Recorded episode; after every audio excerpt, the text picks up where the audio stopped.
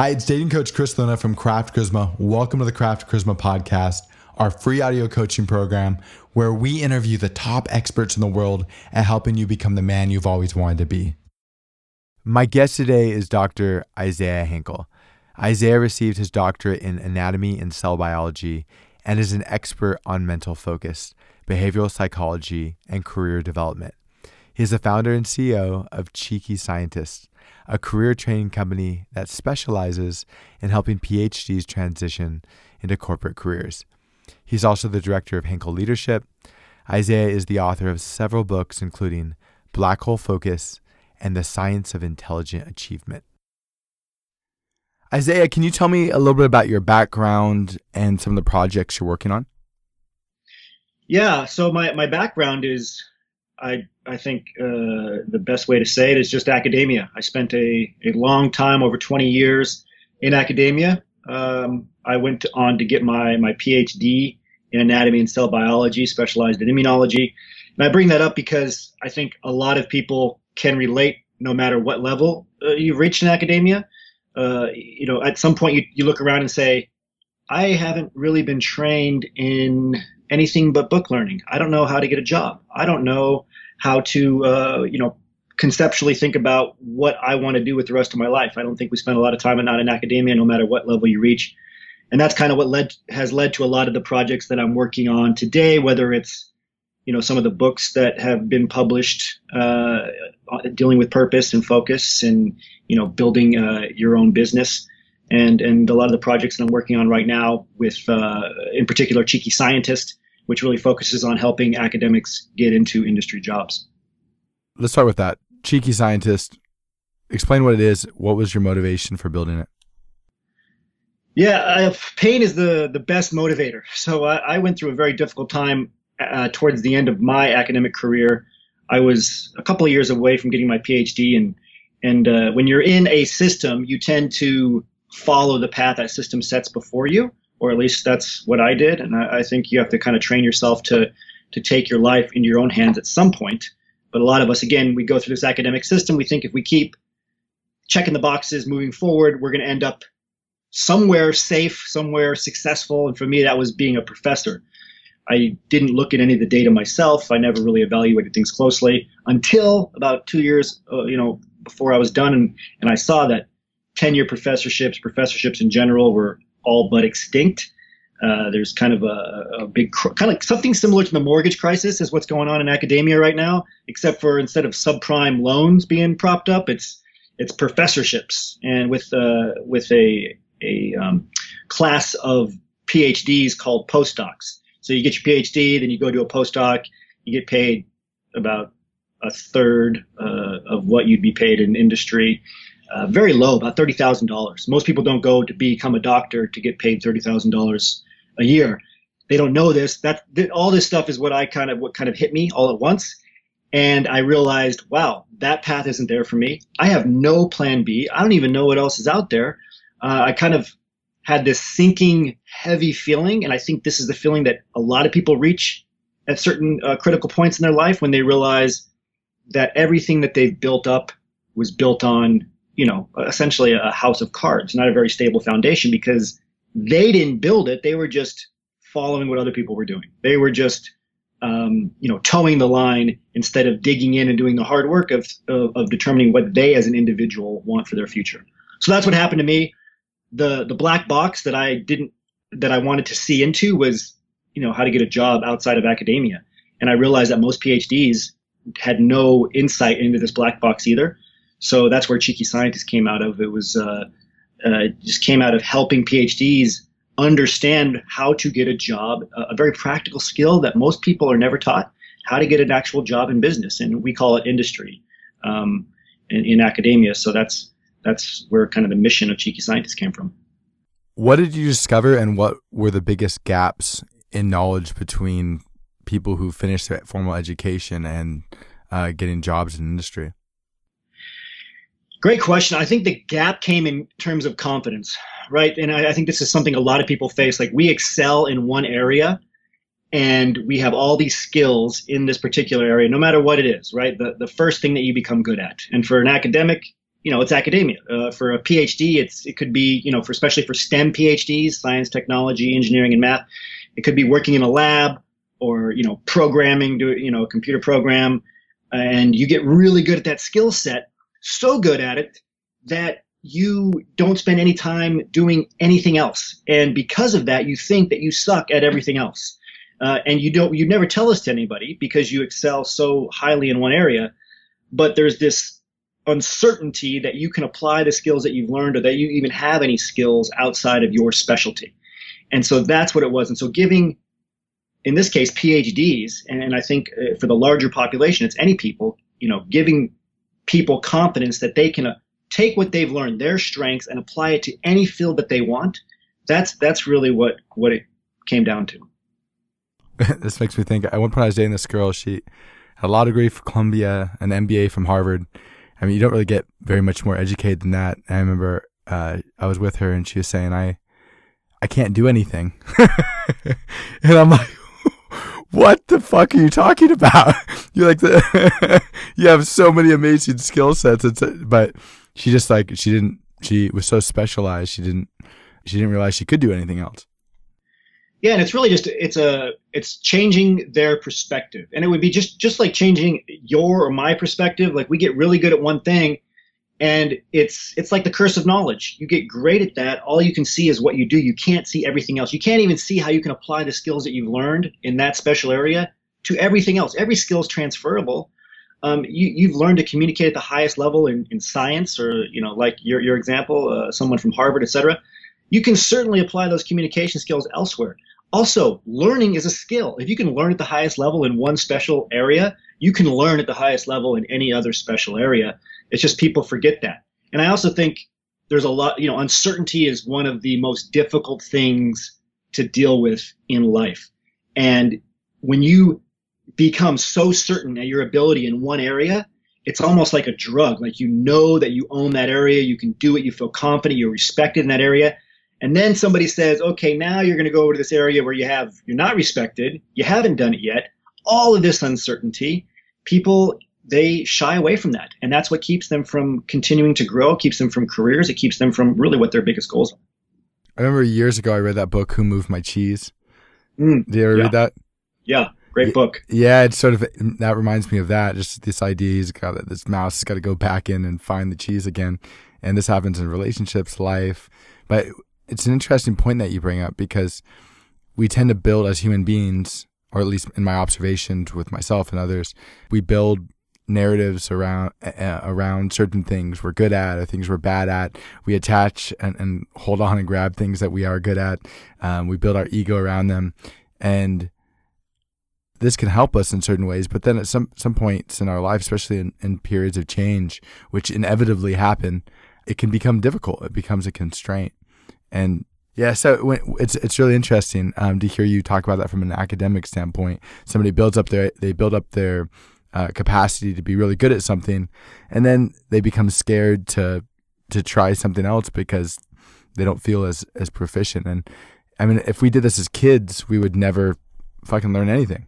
Yeah, yeah, we would stop when we got really good at one thing, and I, I think that you know it applies not just obviously to to academia, et cetera. And I like that you, the fact that you brought up narratives because we do tell ourselves these stories th- that tie into our identity, and identity is a very powerful thing, right? And so for for the academic example, I am an academic PhD, and that's who I am. And in breaking away from that, we see that as a really difficult thing. They, they feel like they're selling out or like they're turning over to the dark side um, there's a lot of limiting beliefs that get tied up into those narratives too. Like we always talk about, you can either, you know, be work in academia and do noble work, or you can sell out and make a lot of money in industry.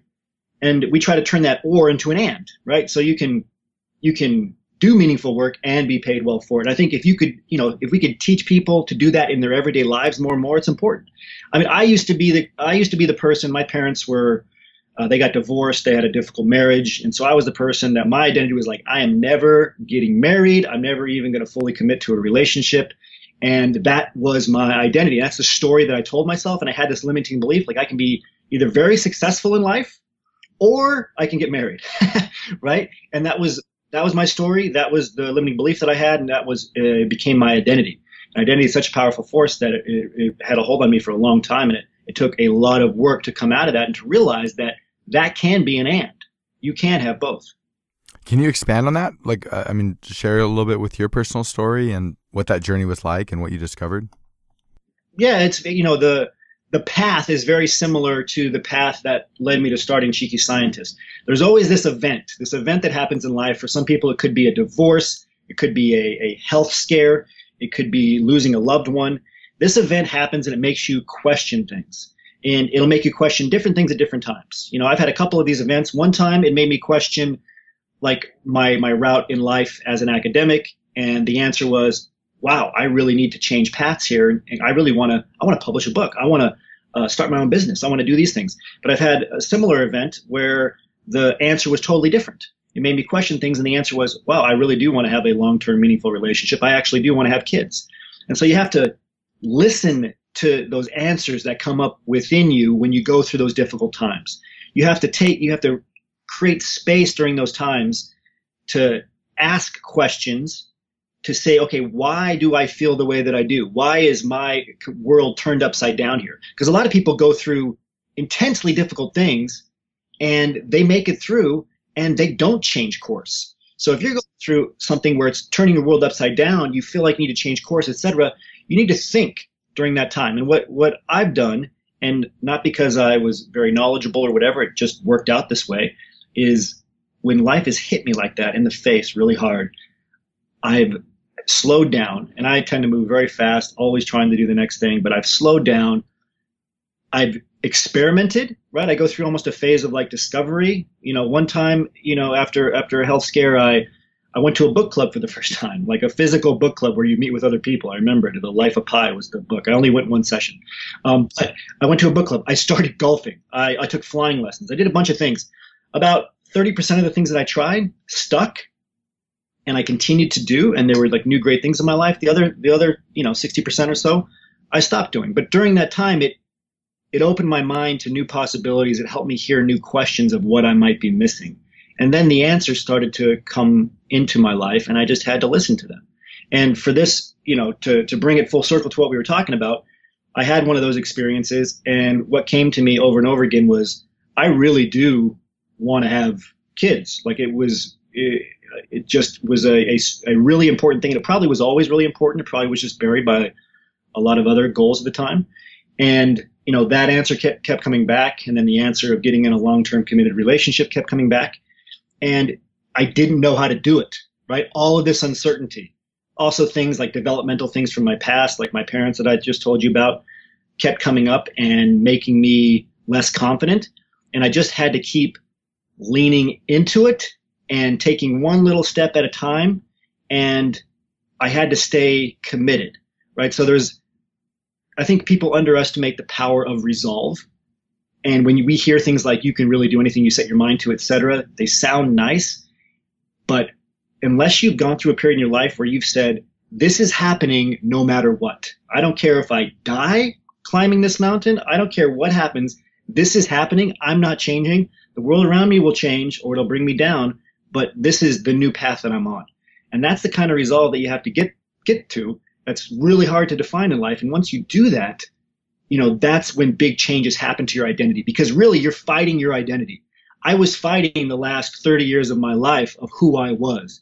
And to break that, it takes a level of commitment that most people will only experience a couple times in their life so many different things come up that I want to ask you about. Um, other than resolve, is there anything else that tools that you've acquired that will help you break uh, helped you break that pattern or some of these patterns? Yeah, so you know it comes down to filling uh, your needs consistently so that you can keep going, and it also takes being very very gentle with yourself, and it takes data responding to feedback. And so I'll dig into each of those. So the needs, people have a variety of needs, and a lot of people have discussed, you know, what these human needs are. Um, and we're talking, we're going beyond, you know, Maslow's hierarchy of needs, where it's like the physical needs.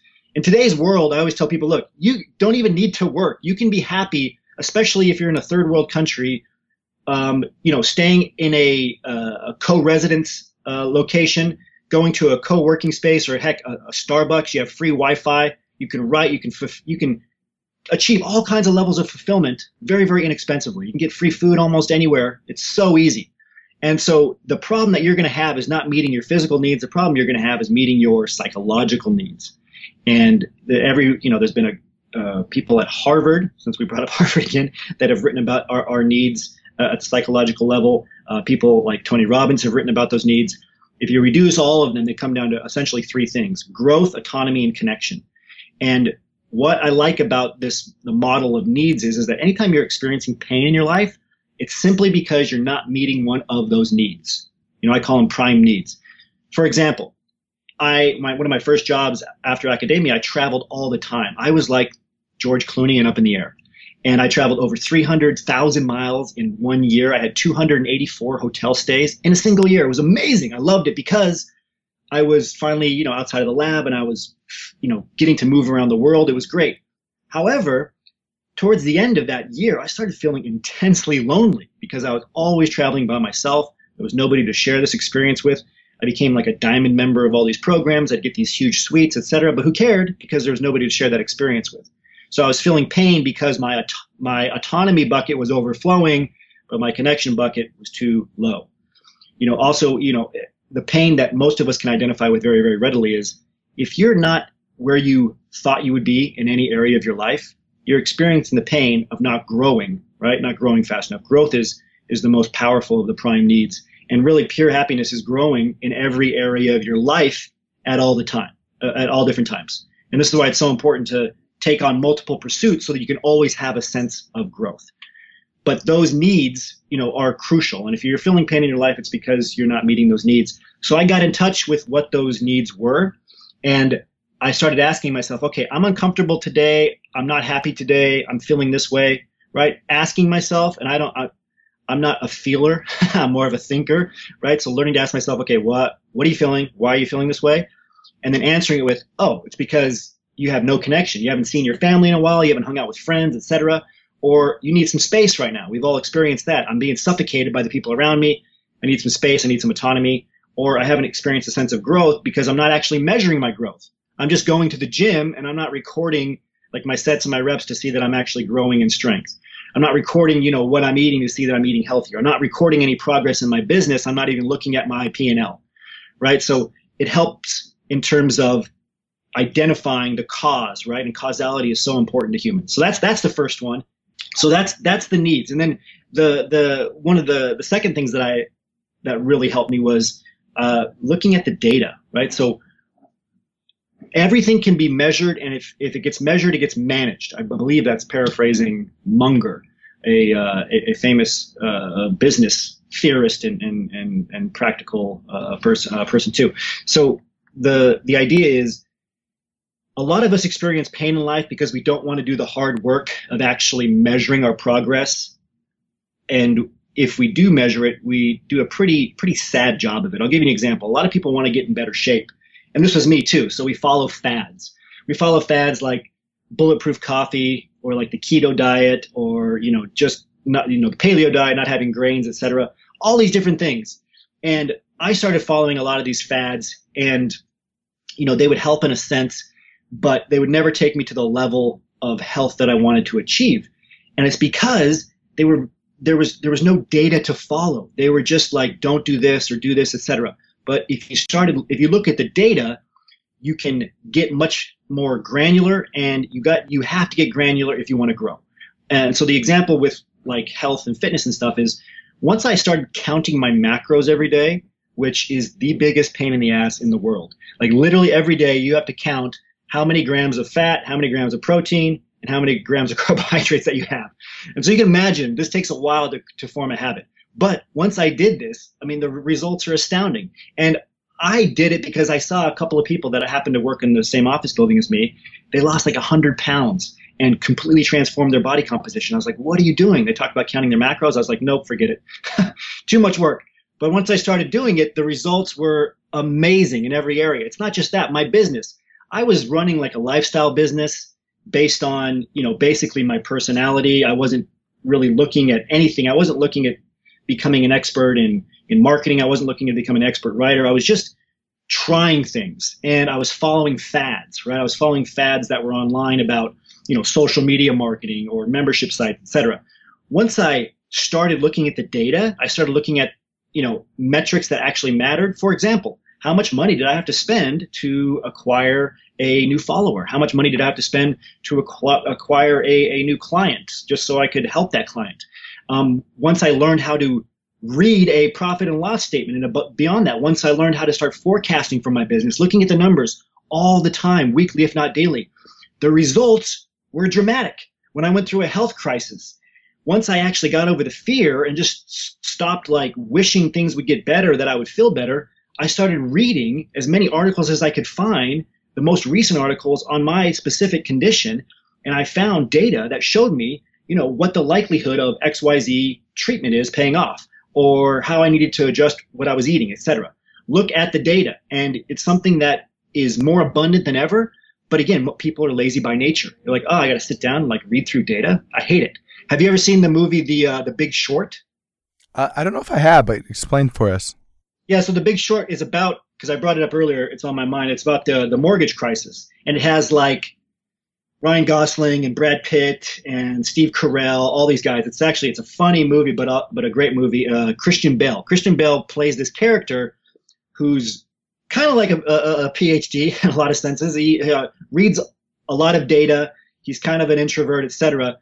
Anyway, he is one of like three or four people that actually knew about the mortgage crisis coming and did something about it. So he shorted it. He basically bet against the housing market, which very few people have ever bet on in history because there's never, you know, it's always gone up until until before 2008. Anyway, uh, there's this scene where a guy where he says, "I'm going to," he goes to a bank and he says, "I want to bet against the housing market," and they're all look at him, look at him like he's crazy. And they said, "Why do you want to do this?" And he said, "Well, I read all of the mortgage, uh, the mortgage details for every single mortgage um, in the United States." And they're like, "You read every single mortgage contract in the U.S.? And he's like, yeah. And that's it. And, and it's, that's what it comes down to is if you, if you take the time to look at the data, which actually requires sitting still and focusing for, you know, an hour a day, right? Something most people don't, cannot do anymore or have a very difficult time doing. You can dig into the data. You can make decisions based on the data and you can radically, radically transform your life. I think this is a great transition. Let's talk a little bit about uh, black hole focus because it, we're, we're sort of shifting into the idea of focus. So, can you talk a little bit about your motivation for for writing that book, and and we'll get we'll get deeper into focus.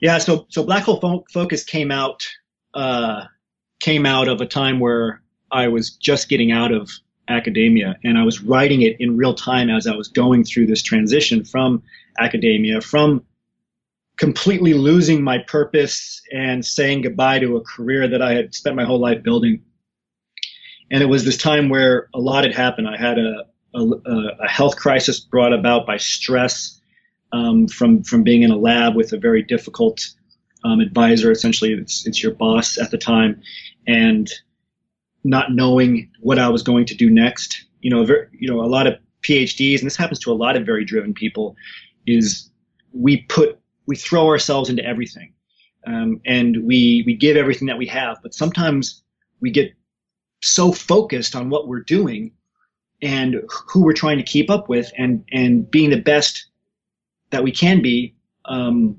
surrounded by everybody that's around us um, or the best compared to them that we don't actually know where we're going and we don't actually know if it's the right place for us and that's where i was really at uh, for this book and and so what i did is i i bought this book called how to how to blog a book it's this little like 100 page book and so I started blogging every day about purpose. It's all that was on my mind is like, what is my actual purpose? What's what's my overarching focus here? And have a, have I been the one to decide it so far? The answer was no.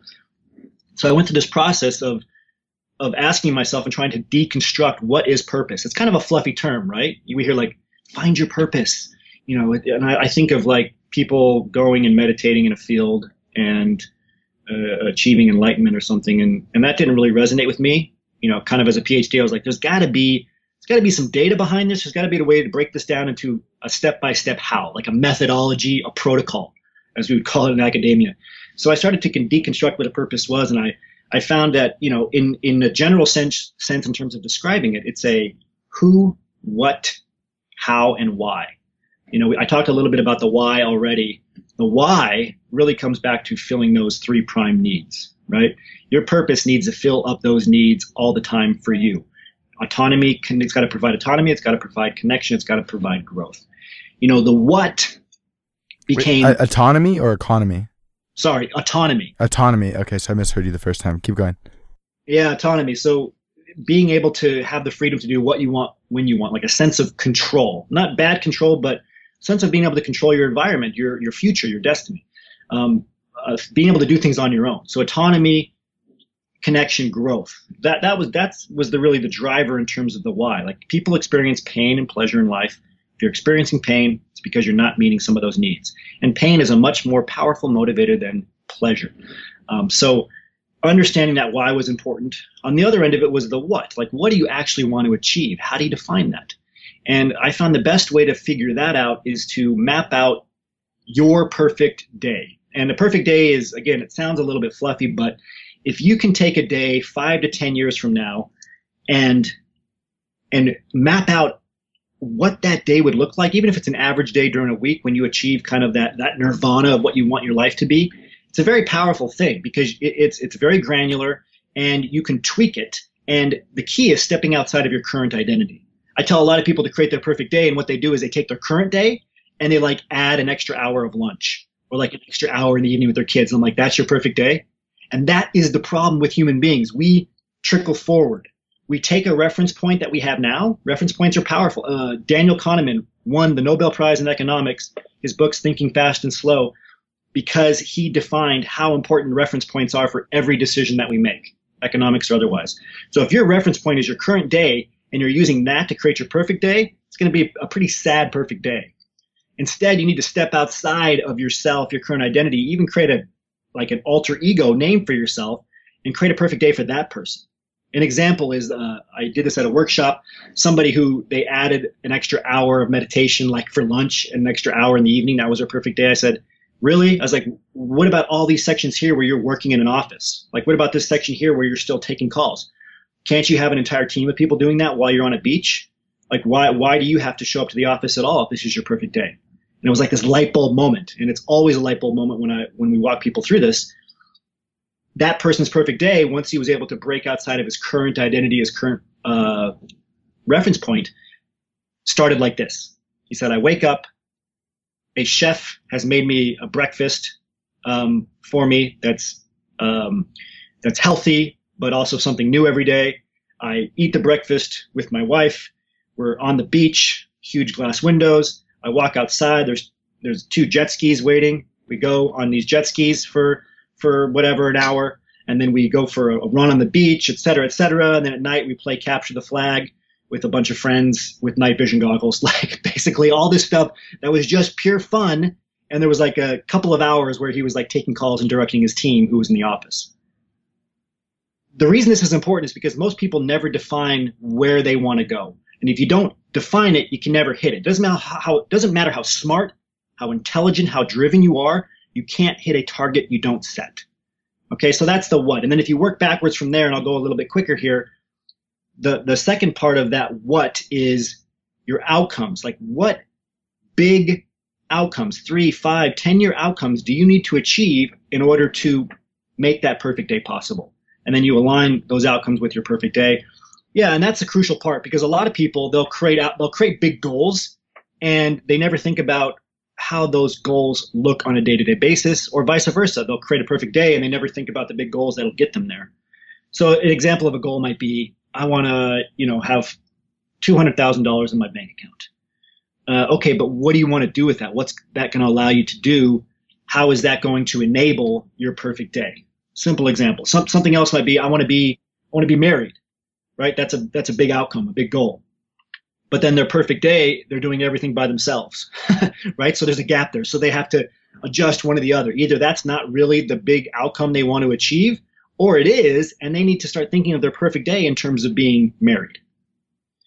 And so that is a crucial alignment point. And then you have to align all of these things the what, the who, right, is very close to the what. The who really is your perfect day. That's who you are. What you do on a day to day basis, your daily actions, which are tied to your daily feel- feelings, that's your who. The what are those big outcomes you want to achieve, right? The, the typical, the, the goals that we, we think of quite often in, in society. And we talked about the why, which needs to be aligned too, but then there's the how. And the how is the, the most important part because it's the part that people forget about the most. How you want to live your life, how you need to live your life in order to achieve that what, in order to achieve who you want to be. And the how comes down to your priorities. A lot of people talk about values, and I think that's great, right? Values dictate how you live your life, right? You want to change your life, change your values. However, it doesn't talk about, you know, values in a, it doesn't indicate um, a numbered priority. So I like to call them priorities. Right? So what are the priorities you're going to live your life by? And defining those priorities and which priority comes first, which comes second, matters immensely. You can imagine, we'll just take two priorities as an example. Person A, their number one priority is business, their number two priority is relationships. Person B, their number one priority is relationships, their number two priority is business. Are they going to live very similar lives or very different lives? What do you think? Different lives. Yeah, completely different, right? Because every time relationships come up versus business, person A is going to choose business, person B is going to choose relationships. So defining that for yourself is important. Most of us are living by a set of priorities that we've never defined. So define the priorities that are currently dictating your life. And if you don't know where to look, just look where you're spending your time. Look at your, uh, you know, your your credit card statements. Where are you spending your money? right? Um, those two things will indicate what you're really making a priority in your life. And once you know what your current priorities are, you can then change them to the priorities that they need to be for you to get to your new outcomes, for you to get to your perfect day. Dating coach Chris Luna here. This is the perfect time to take a quick break to talk to you about three simple things that you can do to dramatically change your life. First, listen to this entire podcast and then subscribe through SoundCloud, iTunes, or Stitcher. This way, you'll immediately be notified every time we share a new release. If you listen and apply the ideas we discuss on these podcasts, it will change your life forever. Second, go to craftcharisma.com, create an account, and become a member of our community. There you can read articles, listen to podcasts, watch videos, ask us questions, and document your journey in our forums. Great men don't become great on their own. All great men are members of a community, and Craft Charisma is your community. Finally, if you're serious, and I know that you are, about making massive changes to your life as quickly as possible, check out our live coaching programs on our website. Craft Charisma live programs are the fastest way to improve your dating and social life. And who knows, attend our live programs, let us get to know you, and you may end up as a member of the Craft Charisma team. Again, thank you for listening. Now back to the podcast.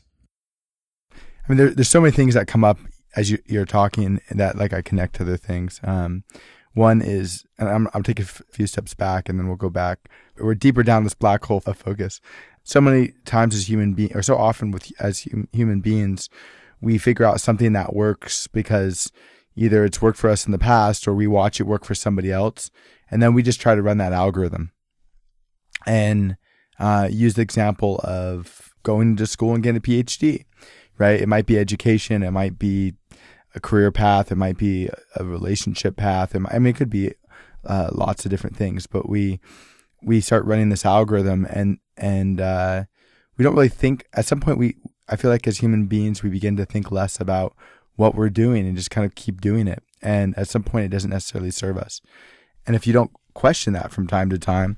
Eventually, the world questions it, it for you, and and uh, I'll get to that in a second. But um, the first part, I think of um, Plato's allegory in the cave, uh, or I think of uh, the movie The Matrix, or I think of just like this idea that we have to sort of break out of this, break out and become uh, conscious, or something happens that uh, makes us conscious.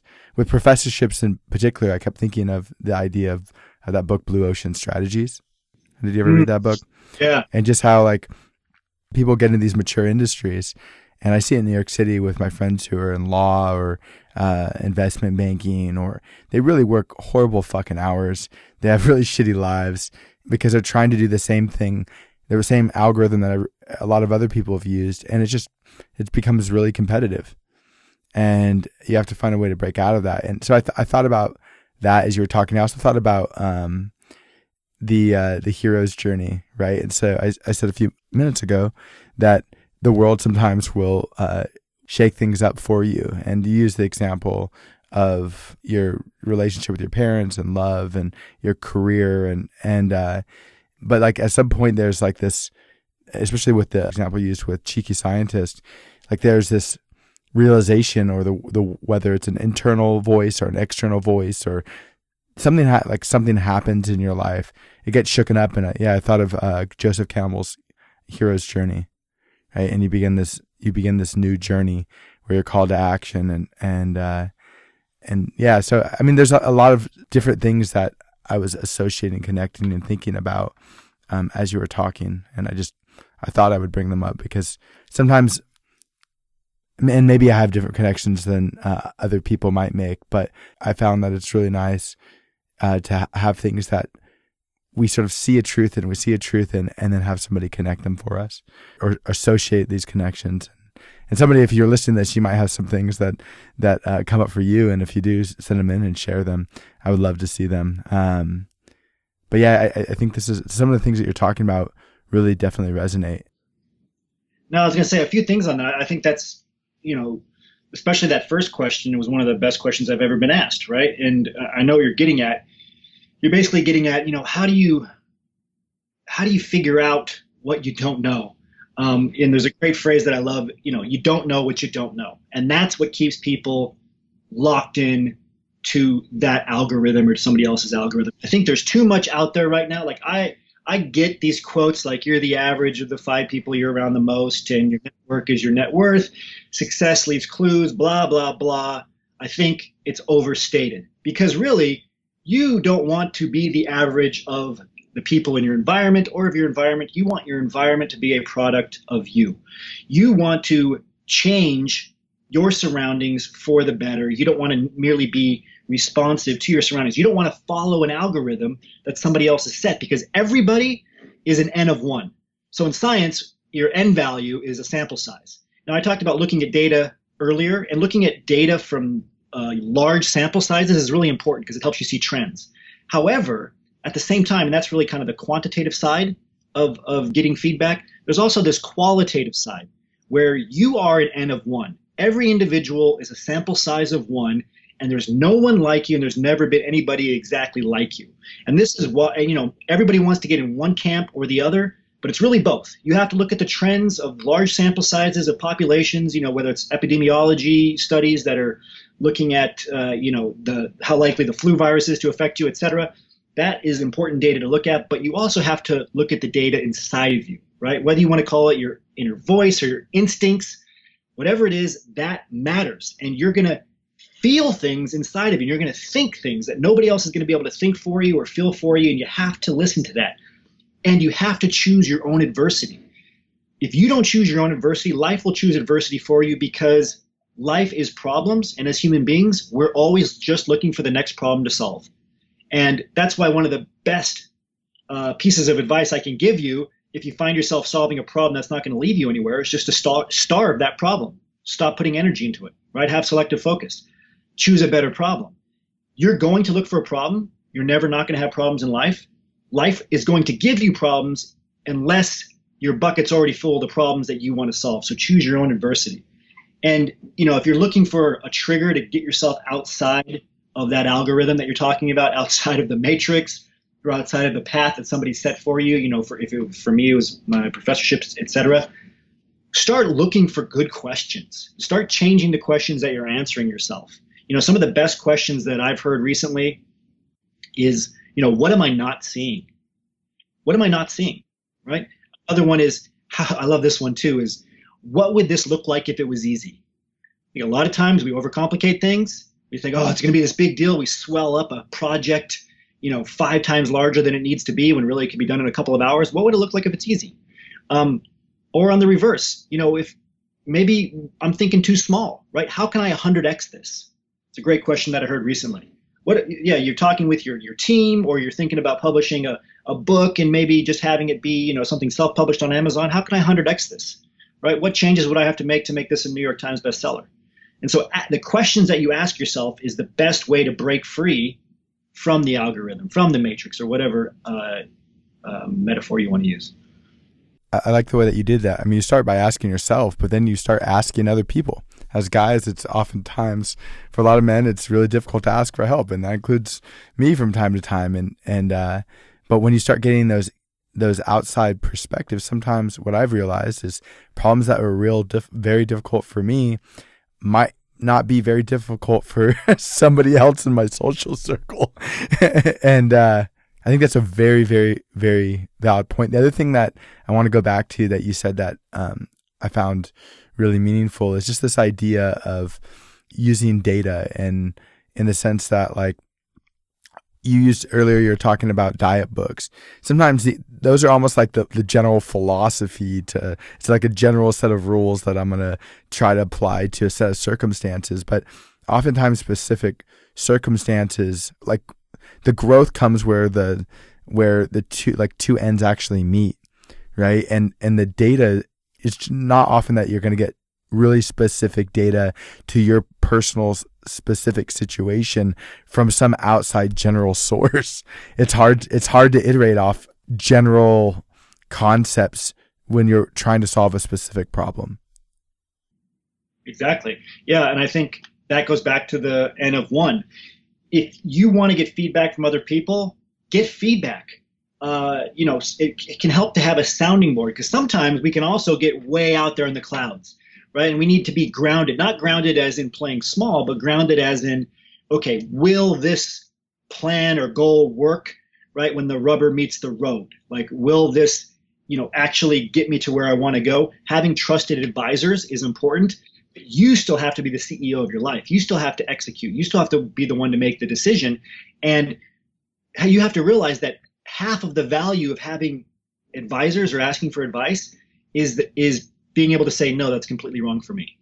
Most of us are too agreeable, and there's a lot of studies that show the more agreeable more agreeable you are in general, the worse that you fare in life and in your career. Most the, the most agreeable employees are the least likely to get into management positions right? So this is the same with your life. You can't just agree blindly to all the advice that's given out there and think like, oh yeah, all these people know what's better for me or they're more successful in this area, so I should listen. No, you're going to know in your gut like if that advice is not good for you as it because you're an N of one, and you need to be able to say no. Oftentimes, one of the most important things that you can do to be able to gain clarity is to get away from everybody. Go on what I call as a relationship fast and it's it's something that very few people do, but it's it's more important to do than ever in today's world where we're all super connected. Can you expand on that?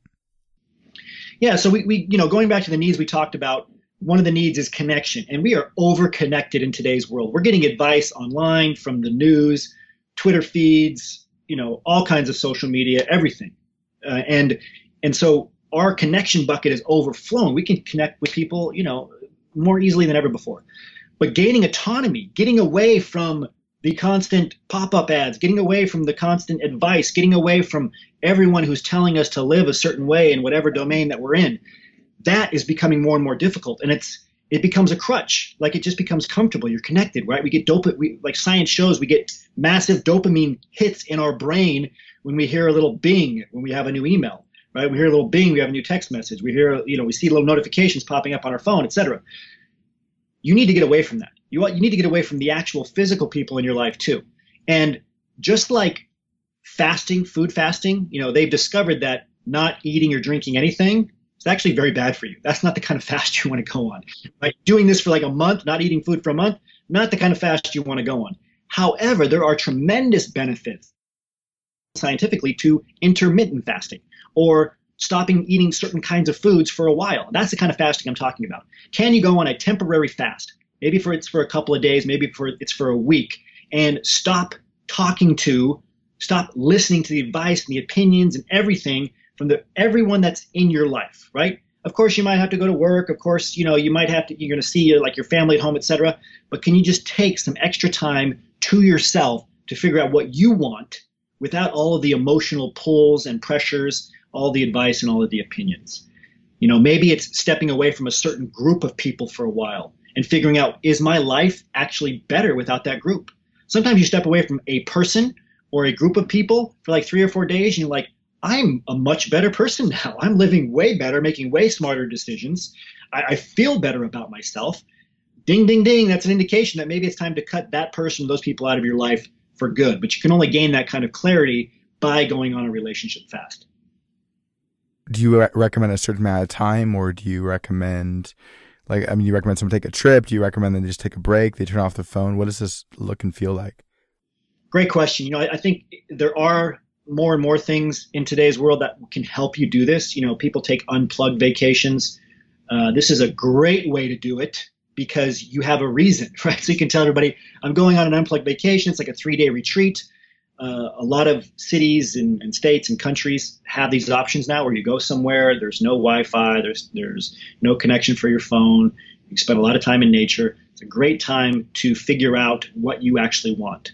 Again, I'm not for the whole kind of kumbaya, whatever side of it, but I am for taking time to recenter your focus and decide what you want without the opinions, the emotional pulls of others. I think three days is is the right amount of time.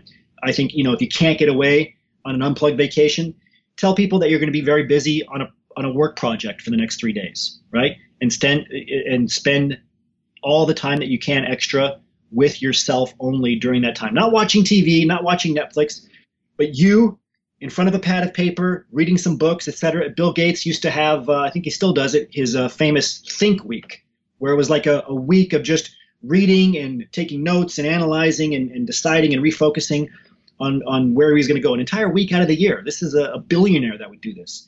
You need to do it for at least three days. You need to figure out where you're going. Ask some better questions. Oh, it's great advice. I, I know in my own life, one of the things that I realized going back to the idea of using data is that I was way over connected and overstimulated. And so a few months back, I started uh, blocking all the news sites. Started using this app called Focus um, on the new iPhone. I, I uh, have limits on the amount of time and things that I can do. Blocked a lot of social apps. And what's that? At first, I wasn't sure how I'd react to that. And if I really need to unblock something, I can unblock it because there's some like crisis in the world. But generally, generally, it just created a massive amount of headspace. And even uh, the idea of meditating, I get up in the morning and meditate every just about every day and it's almost a, a fast from thinking.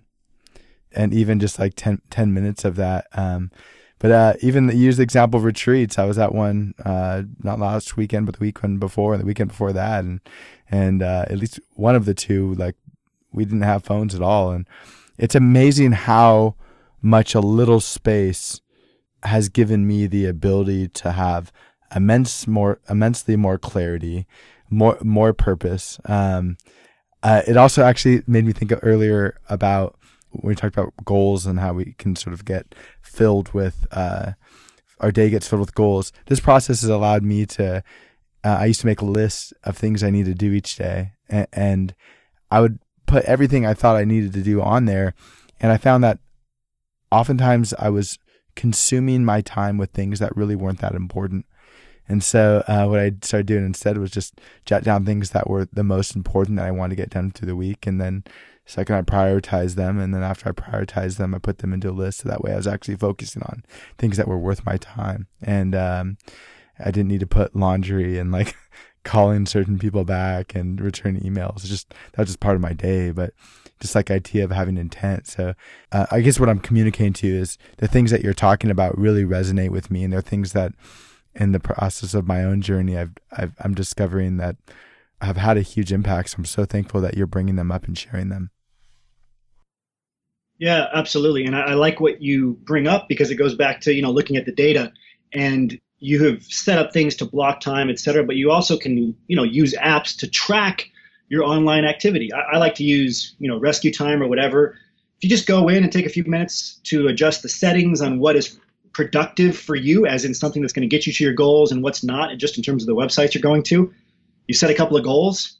It's so easy to see, you know, where you are trending in terms of are you getting closer to your goals? Are you spending more and more time on the productive things that are going to get you there, or less and less time? You can do this with computer time. You can do it in your life, etc. and you're right. Like until you track things in that sense, you have no idea what you're filling up your life with. A lot of it's just garbage. That's not going to help you. Where do you get trapped? I, I know where I get trapped. But are there some places that you get trapped? You know, one big thing for me is is that once the day starts, especially when you're running a business like you are, you're putting out fires all day long, and rightfully so. A big part of you know running an organization is de-hassling your team and making sure that they can get everything done they need to get done, and that means you have to deal with things in real time.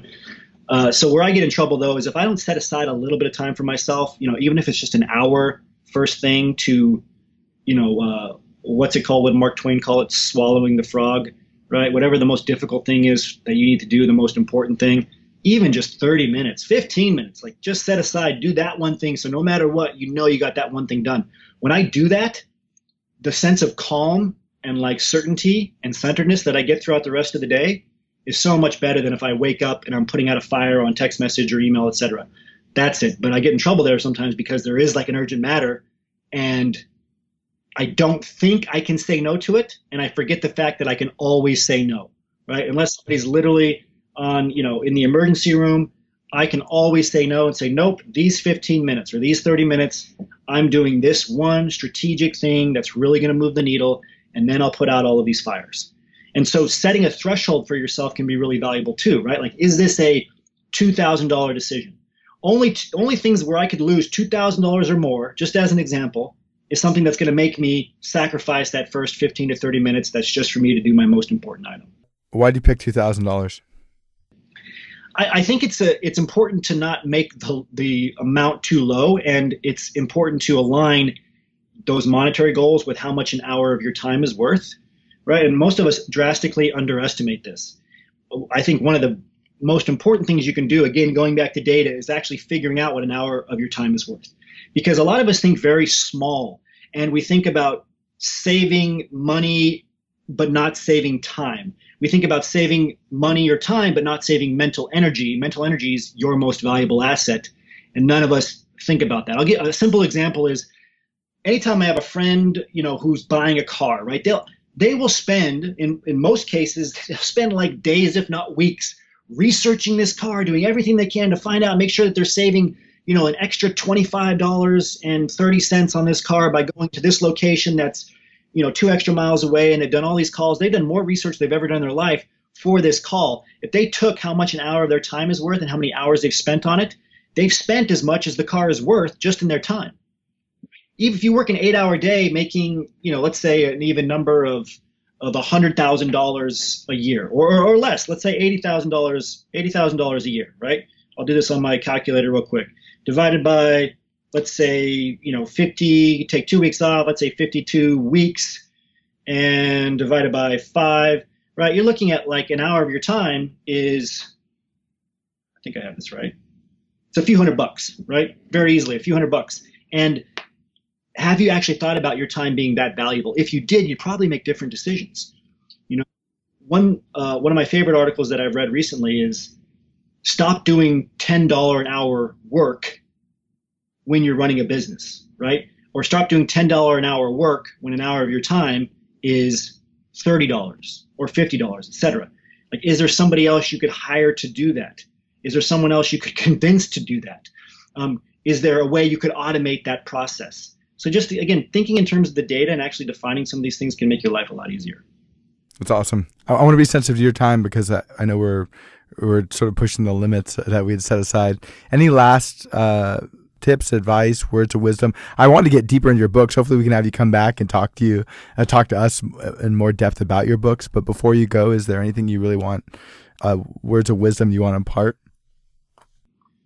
Yeah, I would say don't be afraid to listen to yourself. And if you're having trouble listening to yourself, go on a relationship fast. That being said, don't only listen to yourself. Make sure you're looking at the data. Make sure you're looking at uh, what else could be out there. Ask yourself questions that will help you expand beyond, you know, that current algorithm or that current path that you're on. Uh, because you don't know what you don't know. So ask yourself, what are you not seeing? What would this look like if it was easy? And last but not least, I think the math actually worked out for eighty thousand uh, dollars a year to about forty dollars. But same point, right? Are you doing things that you'd have to pay somebody else ten dollars to do, when you make $40 an hour. So start looking at ways to do things better, start looking at ways to track the data, and start looking at ways to really figure out what you want, not what somebody else wants for you. This has been awesome.